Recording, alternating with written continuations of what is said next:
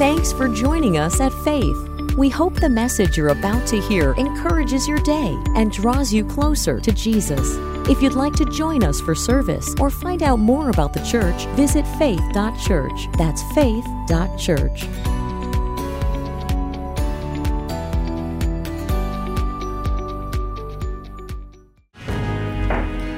Well, good morning, church. So good to see you. Hey, can we greet all the folks who are at home because of the snow? We, no shame. We love you. Come on, give, give them a shout. We love you so much.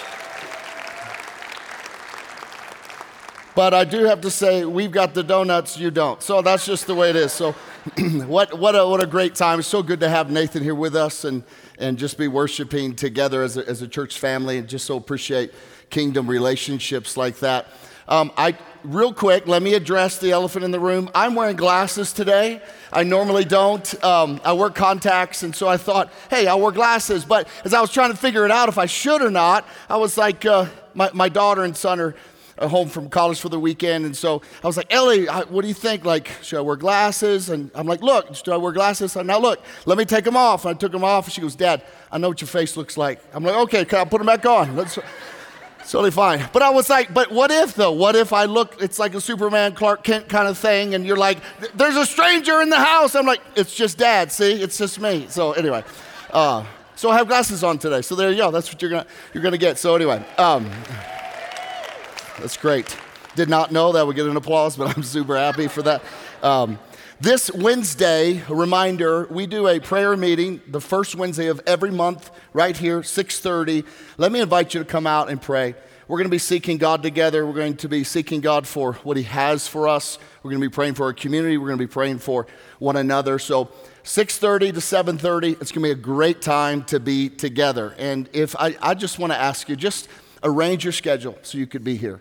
This is so important for us as a church. A praying church as a church that's making a significant impact. And so let's gather together and do that 6:30 on Wednesday. It's going to be a lot of fun. So we've been in a series that has really been mapping out God's design for our church. But as you've heard me say before, um, uh, many times it's, it's the, the, design of a pastor for a church or a design of a, of a group of people for a church. But what we've established in this series is that no pastor shed a drop of blood for the salvation of his church. Amen?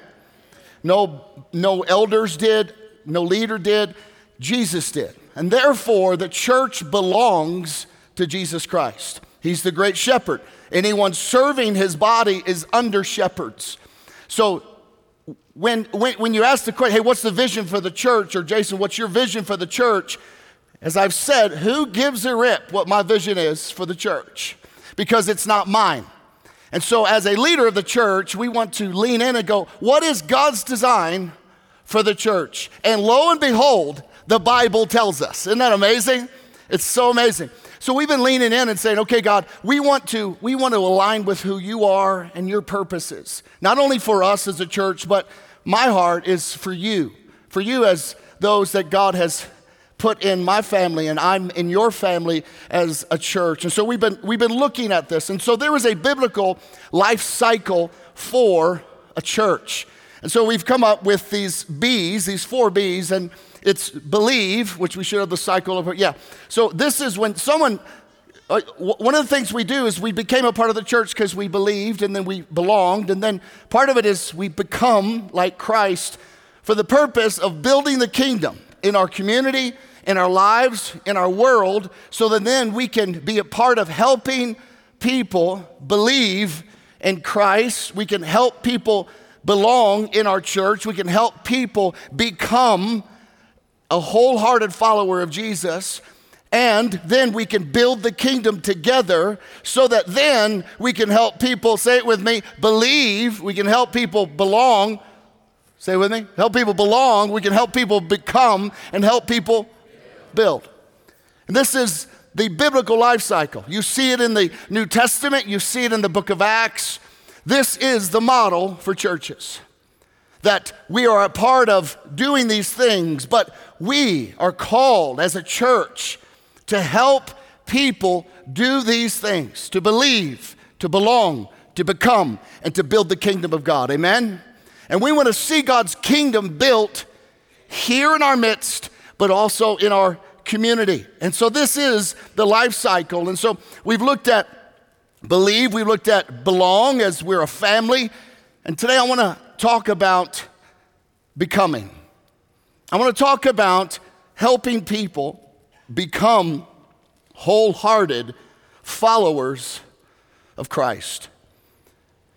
We have been in a, a, church age where a person's life or someone wholeheartedly following Jesus hasn't always been the focus. It's been, you know, it's been a lot about attractional and consumer, where, where the churches are, are positioned and decisions are made based off of the consumer of the church.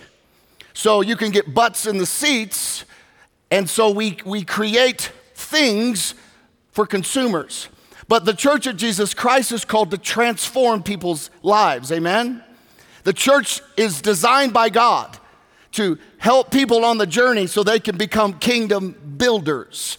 And so we want to align ourselves with that, that we don't want to just be a place where people gather, we want to be a place where people's lives are transformed where people's hearts are, are encountered with the presence of God, where they are, they are spoken to from God's word and, and things are given to them that we together as a family are growing and building and reaching.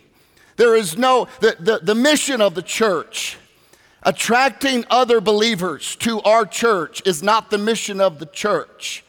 But reaching and serving and saving the lost, that's Jesus' mission for the church. Amen? And so we're coming back to this place of a biblical foundation. And so we're built for this. Jesus is building us. And so today, this is the challenge. There's going to be a challenge to, to all of us today as we respond to this. But Ephesians 4, Paul's writing to the church in Ephesus, he says, Christ himself gave the apostles, the prophets, the evangelists, the pastors, and the teachers to equip his people for works of service so that the body of Christ may be built up until we all reach unity in the faith and in the knowledge of the Son of God and become mature, attaining to the whole measure of the fullness of Christ.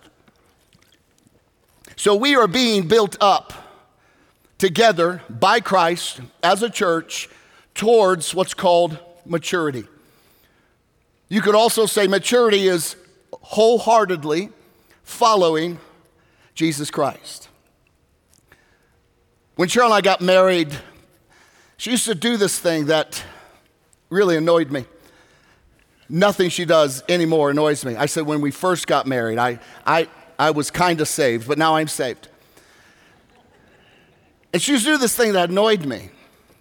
And once I tell you, you're, you're going to probably have to process it and not look at my wife differently, but this is what she would do she would give me directions while I'm driving when I didn't ask her. I know. Can we just extend our hands towards Cheryl right now? Lord, we.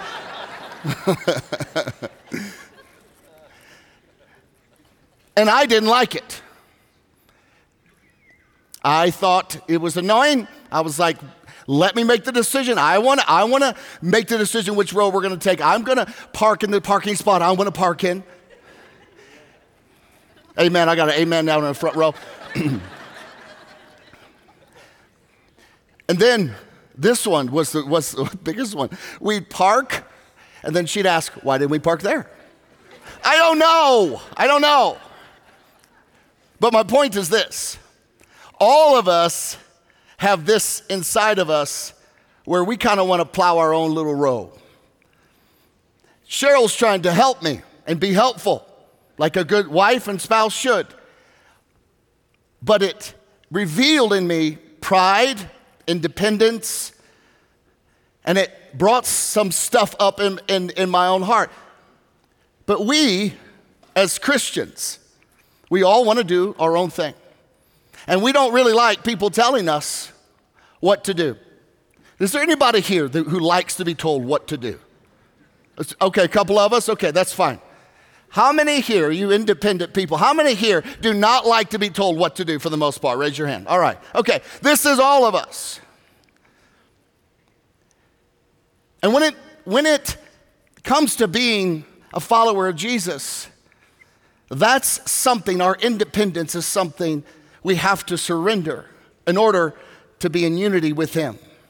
Just like I wasn't in unity with Cheryl because I was all weird and prideful, I had to humble myself. The same for us. People love, especially here in Colorado, a lot of independent people here. It, I, I love it. People come here to escape, to let me do my own thing, leave me alone, give me the mountains, and I'm just going to do my own thing. But people love this idea of independence. But the very design of the biblical church is not independence, it's interdependence. And so we love like the quotes from Robert Frost the two roads diverged in a wood, and I took one less traveled by. And that has made all the difference. And we like that idea. Or by Henry Thoreau if a man does not keep pace with his companions, perhaps it is because he hears a different drummer. And here, here's, about, here's the reality about us we all think we hear our own drummer, and it's, and it's us, and it's our independence, it's how we're shaped. Or William Henley said this I am the master of my fate, I am the captain of my soul. This is in the heart of all of us, this independence, and we like it. And society continues to disconnect from group associations, even more and more today. And this independent culture and mindset is seen even in the hearts of families and my family, and I would bet your family. It's not uncommon for a family to be in the same room, to be together, but be independently engaged on their phones with someone or something else somewhere else. Think about it. You're all in a room together. Everybody is engaged with somebody somewhere else with something else because we're independent. We want to live our own lives. And so instead of us living, most of us, instead of us living the we life, much of us want to live the me life, the I life, the my way, my path, my need, my preference. And this same cultural independence, the same reality has deeply influenced how we view becoming a wholehearted follower of Jesus. It's skewed it. It's how, how we have interpreted this is what it means now based from our independence. Now, there's nothing wrong with independence, but there is something that when it comes to following Jesus wholeheartedly, it's not just you, Jesus, and your Bible and you praying. It's not you and Jesus on a mountain somewhere. It's not you and Jesus in your car worshiping. God has done something, and how He achieves this wholeheartedness is through the local church. As you look into the biblical text, though, it's, you'll find that Christians who are growing who are becoming like Jesus. More like Jesus, you'll find this reality that Christianity is not for loners or individualists. It's not. That's not how God designed it. A couple weeks ago, I talked about how when we become a follower of Jesus, He sets us in a family. It's a family thing, it's a together thing. And God calls us to become a part of His family and His people. And when Jesus called His disciples, he was calling, yes, to follow him, but he and follow him in relationship, but it was in relationship with him and with others. They were called independently, but then they became his disciples. They became a part of something. And God's purpose for the church, and what I what God has really uh, put a burden on my heart for us as a church moving forward is to, is to return everything and to always keep everything in the purest of what the scriptures speak to regarding the direction of who we are as a church family. Because according to the, to the Bible, God's purpose for the church, for church life, is to display his nature and his character through us. That when others would look at us, they would say, hey, that's what God's family is like, and that's what God is like. There's an interdependence there that really, in times of crisis or need, we all need one another. And so we do this, though, by displaying his character. We do this through obedience to God's word and our relationship with him, but like the disciples, with our relationship with one another. So God, therefore, sent his son, and Jesus came, and the last commandment that we have from Jesus is go and make disciples. And this is what we're talking about today becoming a wholehearted follower of Jesus. And not just becoming one, helping others to become one. So, the lives of, of these people that this Jesus is speaking, the, the disciples, are Christ, they, they are called by Jesus, come and follow me. But now he says, now you go and make disciples. In other words, those who are called by Jesus should be dedicated to helping others follow Jesus. A lot of times in our Western church, it's this idea that actually, no, the, the, the pastor helps people follow Jesus and the leader helps follow Jesus. But really, there is this beautiful, powerful call to every believer that God has tasked us together to also help other people follow Jesus. And so, these making disciples, what it means to be a disciple means to make disciples so, the lives of followers of Jesus, I want you to catch this for a moment, is twofold. It's not one, it's twofold. It's we follow, but we also lead. And we receive love, but we also love. We're discipled, but then we're also called to disciple others. So we're, we're discipled by church leaders and pastors and teachers within the church that God's placed us in but we're also discipling others in the church, in, in, the, in our relationships with, with one another. And so we are being conformed into the image of Christ. So we are leaning in and saying, God, we want you to change us. We want you to conform us. Part of that, part of that conforming is also, God, I want you to, to, to help me to speak into someone else's life and help them along this journey together and we're helping others become more conformed into the image of Christ Jesus. And I know this may not be super like, wow, this is amazing and this is flashy and what, you know, I don't have any like sound bites and one liners on this, but it's this idea that we as believers, not only are we giving our lives to follow Jesus, following Jesus means telling others about how to follow Jesus. And together as a church, we are walking in this new season for us, a path that leads to life, and we're helping each other. And we're helping those Jesus adds to our church to become wholehearted followers of Jesus. Now, this is what Jesus said He said, A new commandment I give to you that you love one another, just as I have loved you. You also are to love one another. By this, all people will know that you are my disciples if you have love for one, for one another. So, the main fruit of this transformed heart is care for one another, care for those in our church. The Apostle Paul says, Do good to all people, but especially to the household of believers. Matthew 12, one of the teachers of the law came to Jesus and says, came to her, he came and heard them debating. Noticing that Jesus had given them a good answer, he asked him, Of all the commandments, which is the most important? The most important one. So this, this, is, this is his answer Love the Lord your God with all your heart, with all your soul, and with all your mind, and with all your strength. And the second is love your neighbor as yourself. There is no commandment greater than these. So you love others. And we, we, we hear this a lot. We're called to love. We say God is love. But we have to ask the question who defines what love is?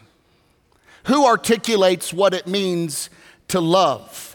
If it's you and I, then we're going to have a differing, a, a, differing understanding of that. But we serve a God who has defined it. And so, in this context of helping others become like Christ, you love others best by helping them become a wholehearted follower of Jesus. And you are loved best when someone is helping you become a wholehearted follower of Jesus. And love for God is, is fundamental to us loving one another and loving our neighbor. Love for God must express itself in love for one another. This is coming back to the heart of the, of the early church. It's coming back to the heart of, of us together. So many times we can come to church and leave church. We can be a part of this church family and leave, but we never express or show or are a part of loving one another. Yes, we're busy. Yes, all those things are, are there, but what would it look like for all of us to understand hey, I'm a part of this church and part of who I am as I'm growing to become a wholehearted follower of Jesus more and more? Who am I speaking into? Who am I helping along this journey? An illustration I've heard years ago talked about that all of us need a, a an apostle, Paul, in our life, an, a Paul who speaks into us. We also need a, a Barnabas who is equal with us, ironing, sharpening iron. But, but we also, which so many people forget, we need a Timothy. We need somebody that through your journey you can speak into their life. Through your journey you can help them. This is the life of a, of a believer.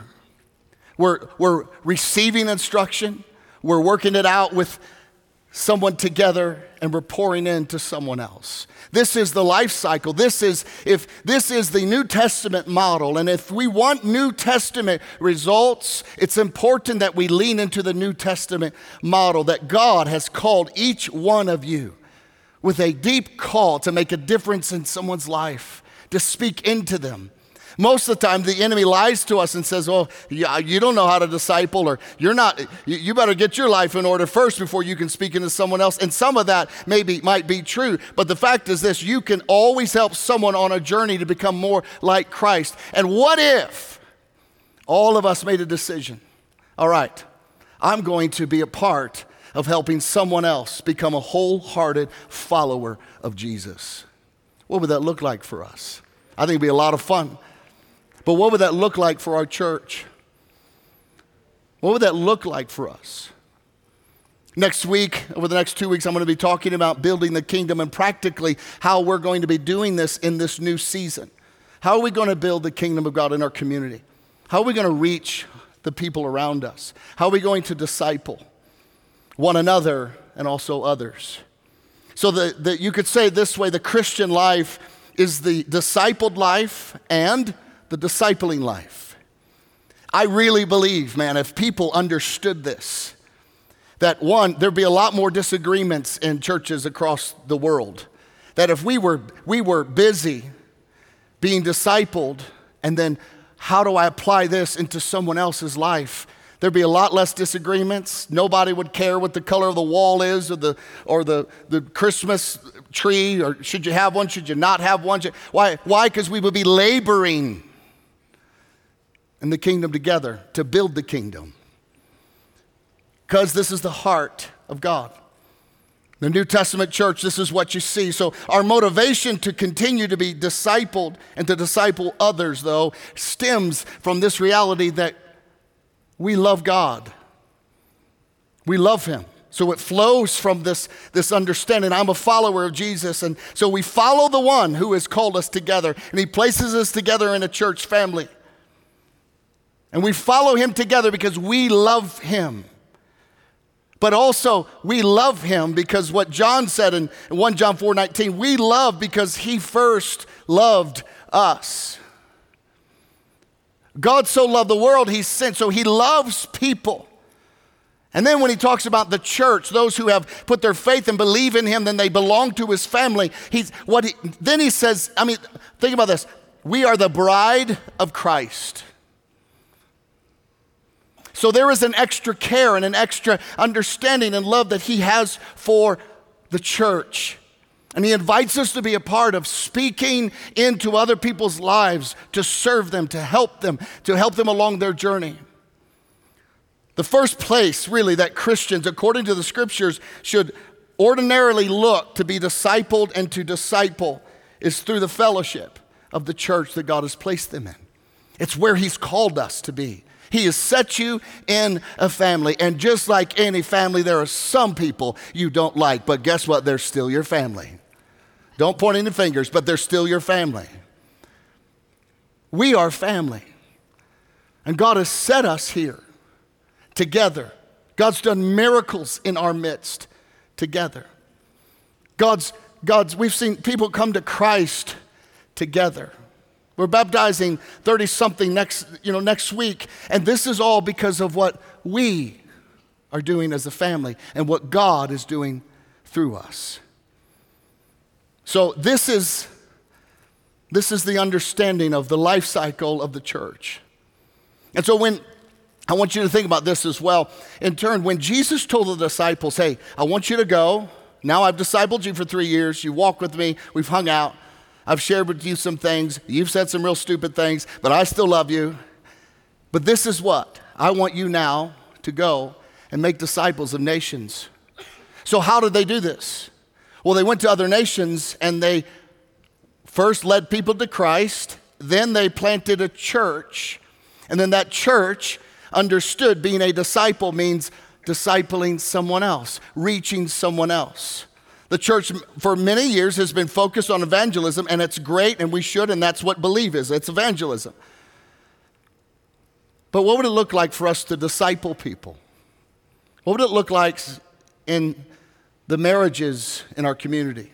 What would it look like in our families? What would it look like in our children? What would it look, how would that manifest itself in our schools? What would that look like for our police officers who are being discipled to be a, a wholehearted follower of Jesus? What would that look like for our teachers? What would that look like if we understood and we began to engage in this? And so, this is where, where I believe and what I believe the scriptures teach regarding what it means to be a follower. And So, yes, there are individual missionaries and evangelists. that go out into the world and they go preach at places, yes. I think the missionaries and the evangelists truly that transform a, a community and a society, they go out into the office, into the school, into the neighborhood, whether on the side of the globe or right here. And this is what this is how the church primarily fulfills the Great Commission. Listen, I've spent a lot of years. I am a missionary at heart. I love the nations. I love, I love ethnicities. I love cultures. I like weird food. I like, I like it all. But I'm not in Japan.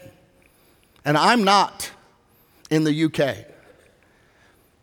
And many times we can become obsessed with a, a nation somewhere else. And, it, it, and we're like, oh, we pray for that nation when God has set you right here. He's set us in this community. He's called you to be right here. He has positioned your, your life, your job. He has sovereignly brought the people around you for a purpose because He believes in you and entrusts in you because He has set you on a hill to be a light in the midst of darkness and to help people find Christ and grow in their relationship with Him. You have a purpose, you have a calling. And it may not be a podcast, it may not be a book, it may not be a stage, but your calling is still the same as every believer. It's to help people wholeheartedly follow Jesus while yourself is growing and learning how to be a wholehearted follower of Christ. And so we are called to do this. We exist to help people become a wholehearted follower of Jesus through our church. It's through our church. It's, it's, it, many people will say, you know, oh, I'm discipled by this guy on because I watch his YouTube. Listen, that guy doesn't know you. And nobody that's receiving his teaching knows you either. You are, you are a lone ranger. You're a loner and you're, you're a, an individualist. And God has more for us. So, our biblical purpose as a church is to be equipped and inspired and encourage all of us together to care for others, to help them grow, and us together fulfill God's purpose and call for our lives.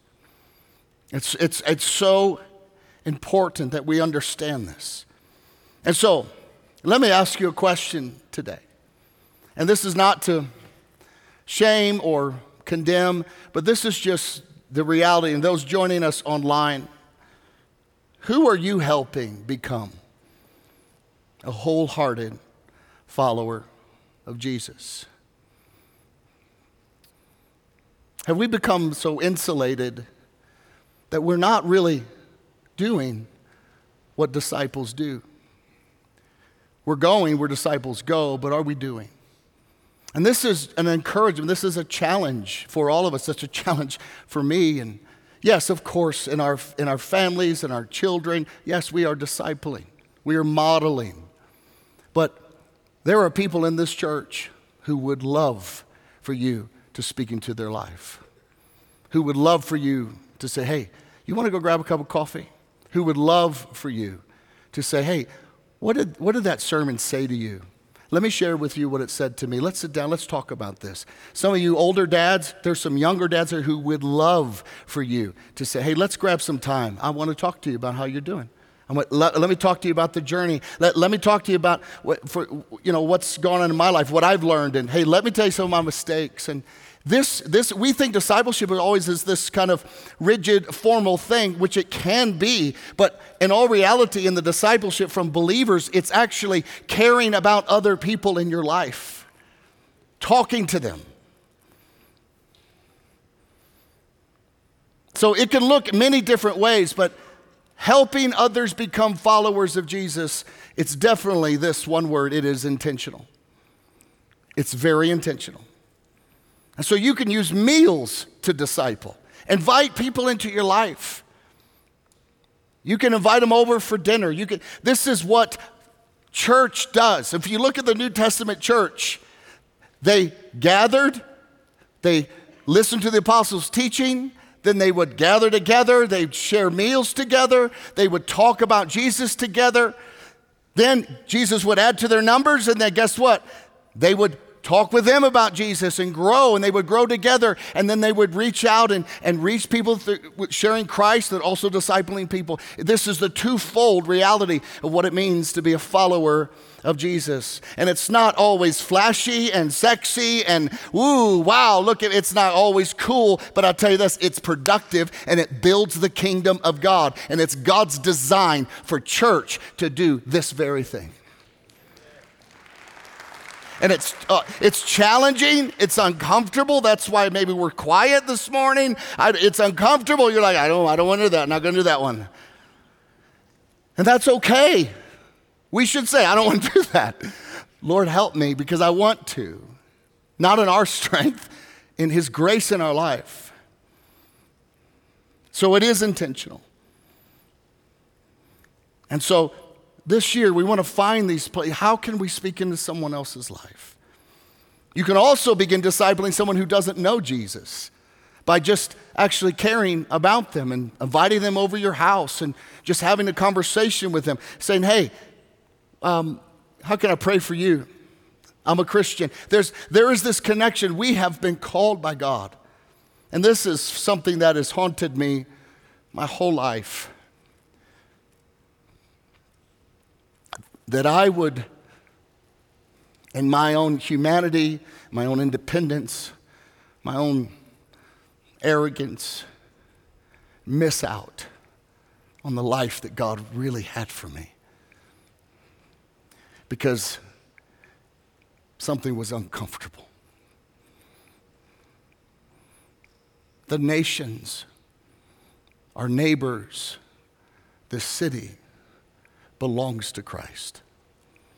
We are his church, and the gates of hell will not prevail against us.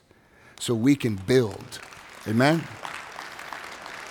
So, for us as a church, just some practical things, and then I want to just, we're, we're going to move into something a little different, but where we as a church are committed to help you and us together, all of us as leaders, to become wholehearted followers of Jesus. So, how do we do it? One, our gathering really matters.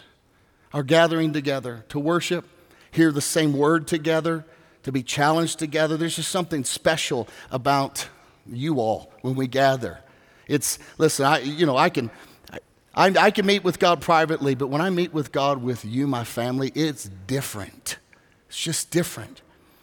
And so we allow the Holy Spirit to move, and this is part of how we are shaped and, and discipled, but also we have our faith groups that I encourage you when you lead today, be a part of a faith group that's growing, that's, that helps you to grow. You're, you're, the understanding is you're joining to be discipled and to also disciple others starting actually the, the Sunday after Easter, as we're going to be launching three adult Sunday school classes before service, and they're going to be focused on parenting, marriage, and biblical studies. It's a place we want to equip you for you to be a part. And in that, you're going to have no other people, and you're going to be discipled and be discipling them. Next week, I'm going to be sharing with you some, some practical things we're going to be doing this year that are going to help us to, to, to get outside our box, to begin to say, hey, let's go serve people together. And this is what it means to serve. David Wells, in a, in a book uh, he wrote called Above All Earthly Powers Christ in the Postmodern World, he writes this It's very easy to build churches in which seekers congregate it's very hard to build churches in which biblical faith is maturing into genuine discipleship. I, I, I, I will confess, there have been times in my own journey and ministry with God that I thought success was butts in the seats. But butts in the seats with no genuine discipleship and no genuine like life together and, and speaking to someone's life as a, as a community does nothing for generations. I'm, I'm talking about your conversation, someone you're discipling. Listen, you're, you're talking about two generations that's going to make an impact. You won't even be around.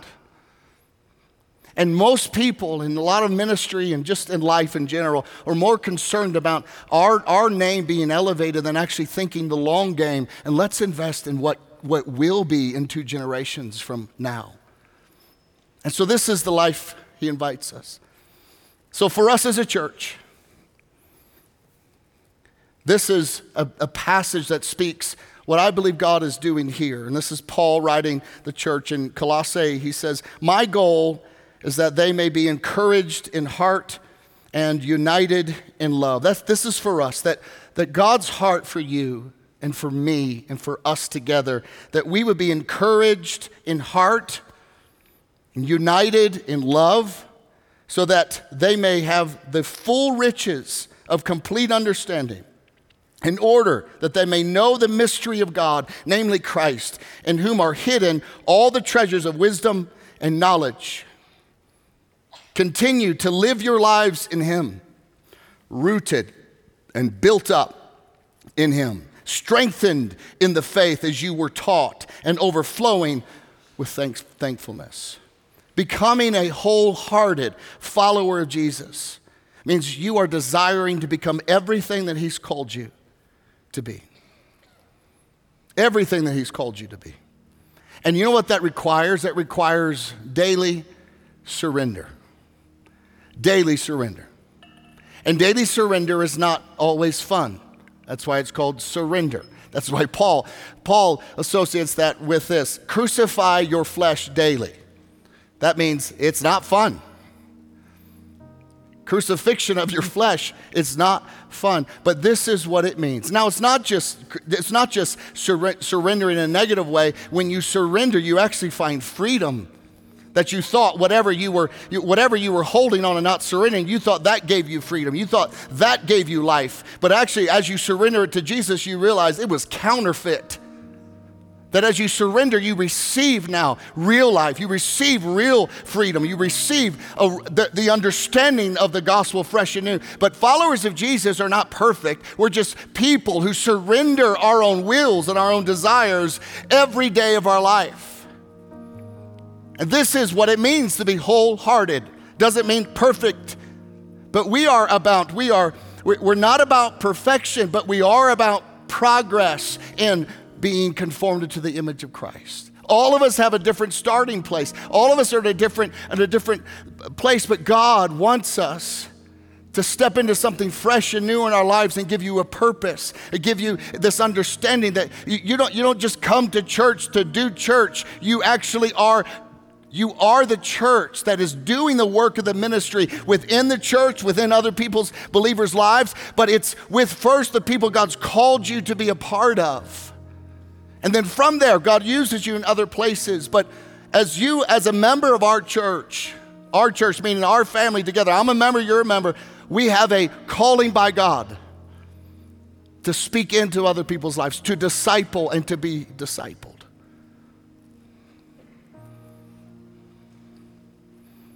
And what keeps us, though, from fulfilling, and I've, I've, I've experienced in my life, of the fullness or experiencing the fullness of what God has and becoming like Him is simply we withhold areas of our lives from Him.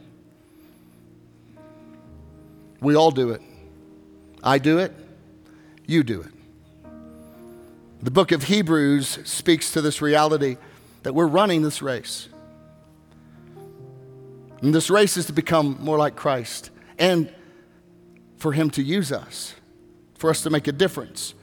We're, we are pursuing Him. So it speaks to this reality that we are, we, we are in, in, a, in, in a journey, in a race, and it speaks to the reality that we can be hindered from what God has for us. You know, our church can be hindered from what God has for us. Your personal life can be hindered from what God has for you. And so the writer of Hebrews says this let us throw off everything that hinders and the sin that so easily entangles.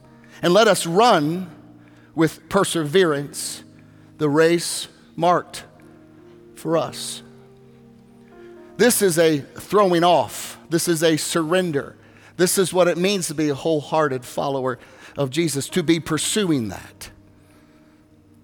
It's about surrender. I came across uh, an illustration this week, and if my son Seth can bring me.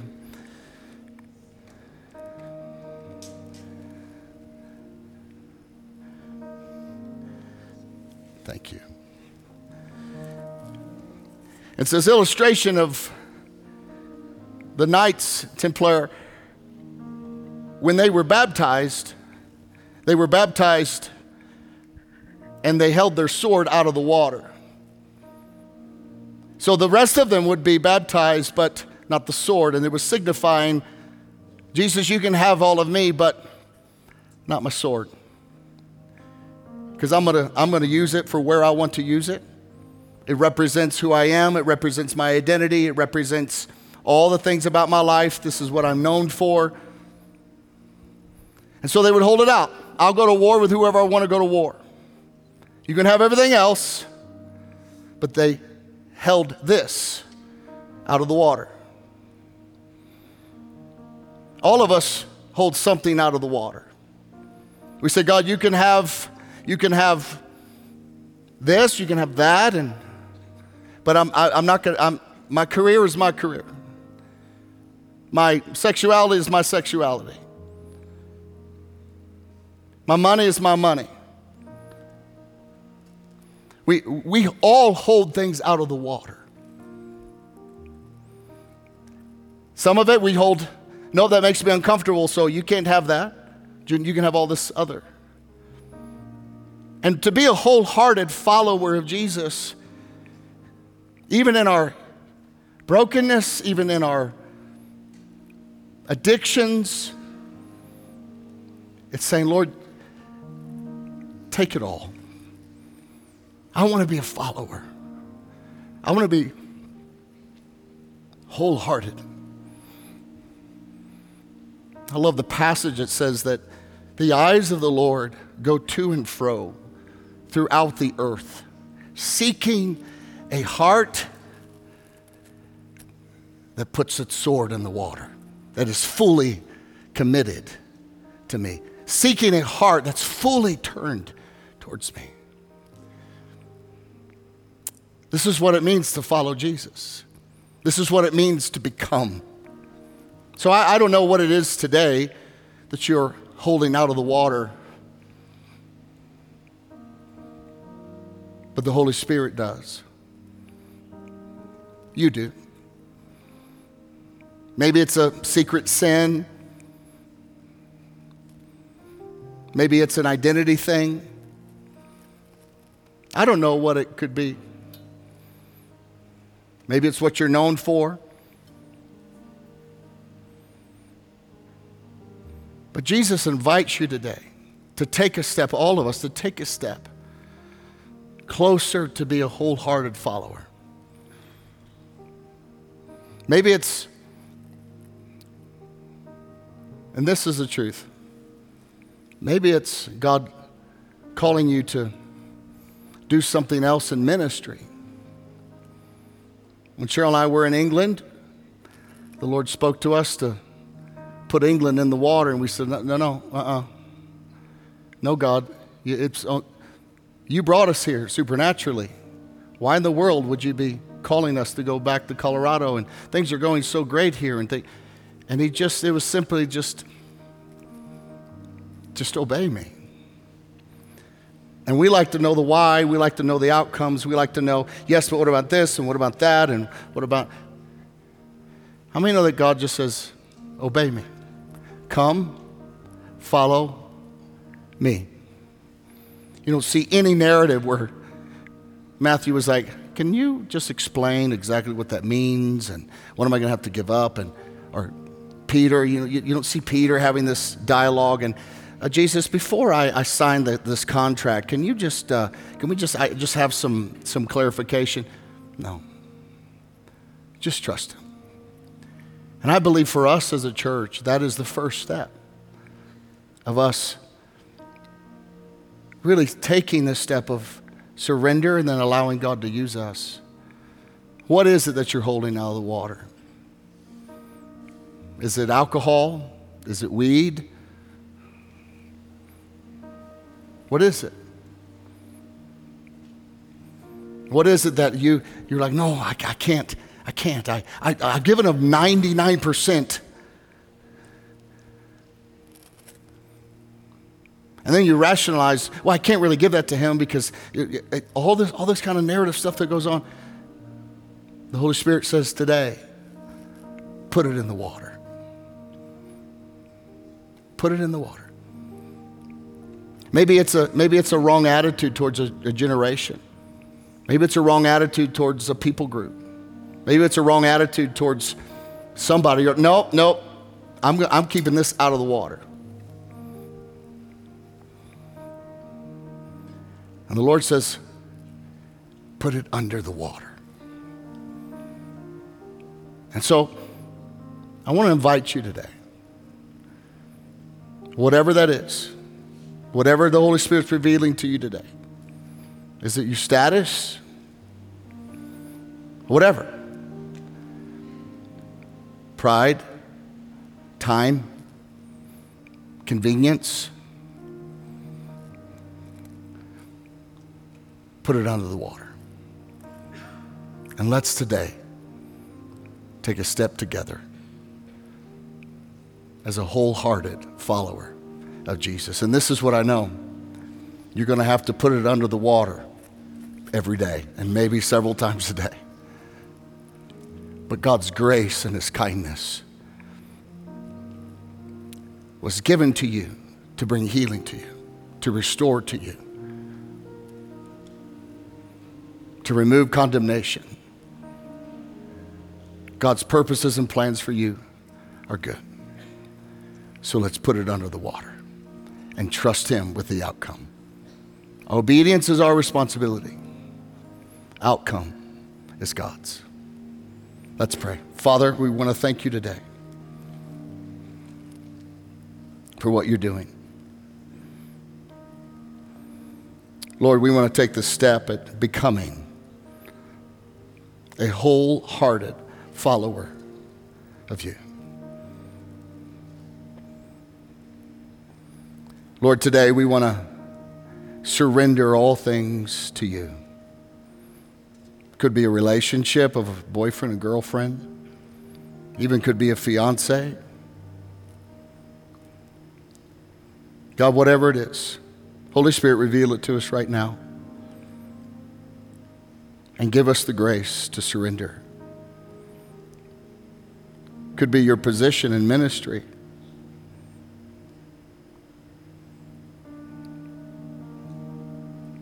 Could be your house.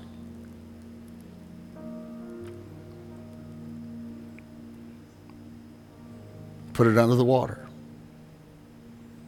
and let God dictate your steps.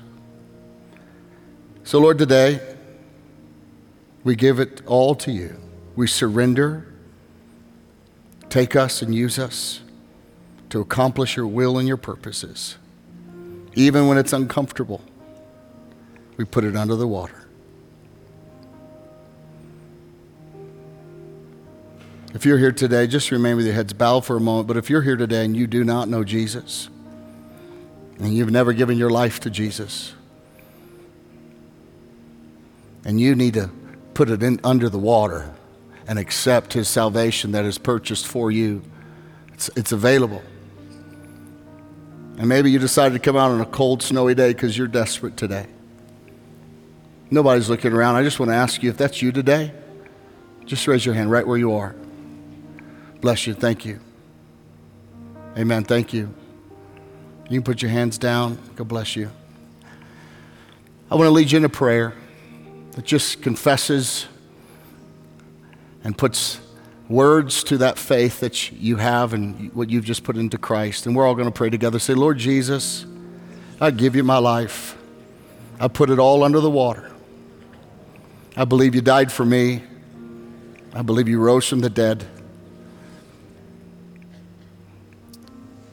And I confess I am a sinner. But I also receive forgiveness. And now you've made me a saint. May I walk this life in honor of you. In Jesus' name, amen and amen. Let's give the Lord a hand today.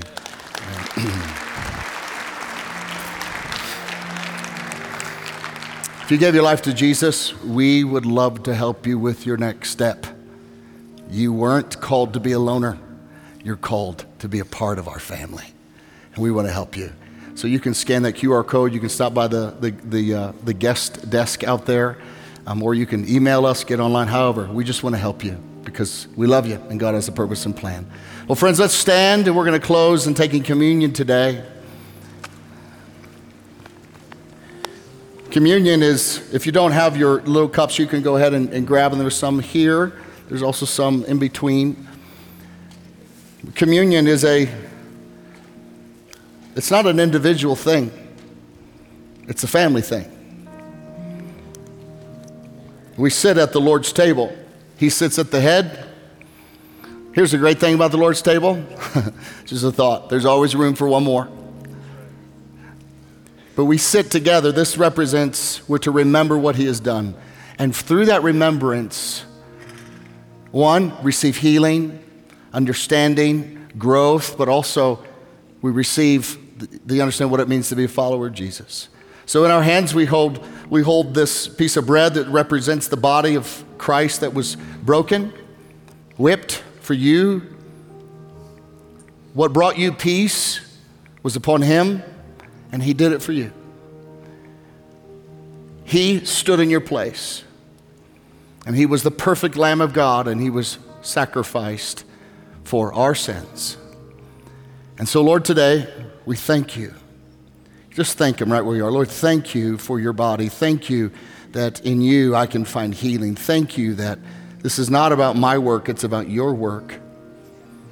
It's not about what I do for you, it's about what you've done for me. And so, Lord, I, we take a moment as a family as you sit at our head and we remember what you've done. Let's eat together. Thank you, Lord. And Lord, we hold this little juice cup that represents your blood. It was poured out for us. It was not spilt accidentally, it was poured intentionally through your obedience, Christ, on the cross. You did it for us. You endured pain because of the joy that was set before you and seeing and making us, the joy of making us a part of your family. So, Lord, we, we thank you for this blood, that it is the final sacrifice. We can do nothing to pay for our own sin. You've already paid for all sin. And so we drink, celebrating that past, present, future sin has already been paid for. Let's receive together.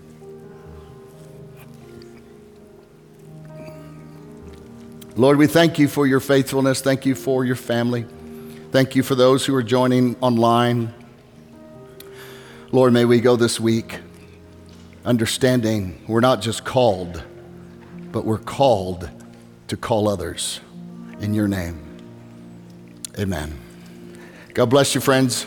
If you need prayer, we would love to pray with you today with our prayer team down here. Be safe. And if you see some of our, our folks who are plowing, Tell them thank you. They've been working hard. All right, God bless you. We hope you enjoyed the message. If you'd like to watch a service live online, you can join us every Sunday at 10 a.m. at live.faith.church. For everything else, visit faith.church. That's faith.church.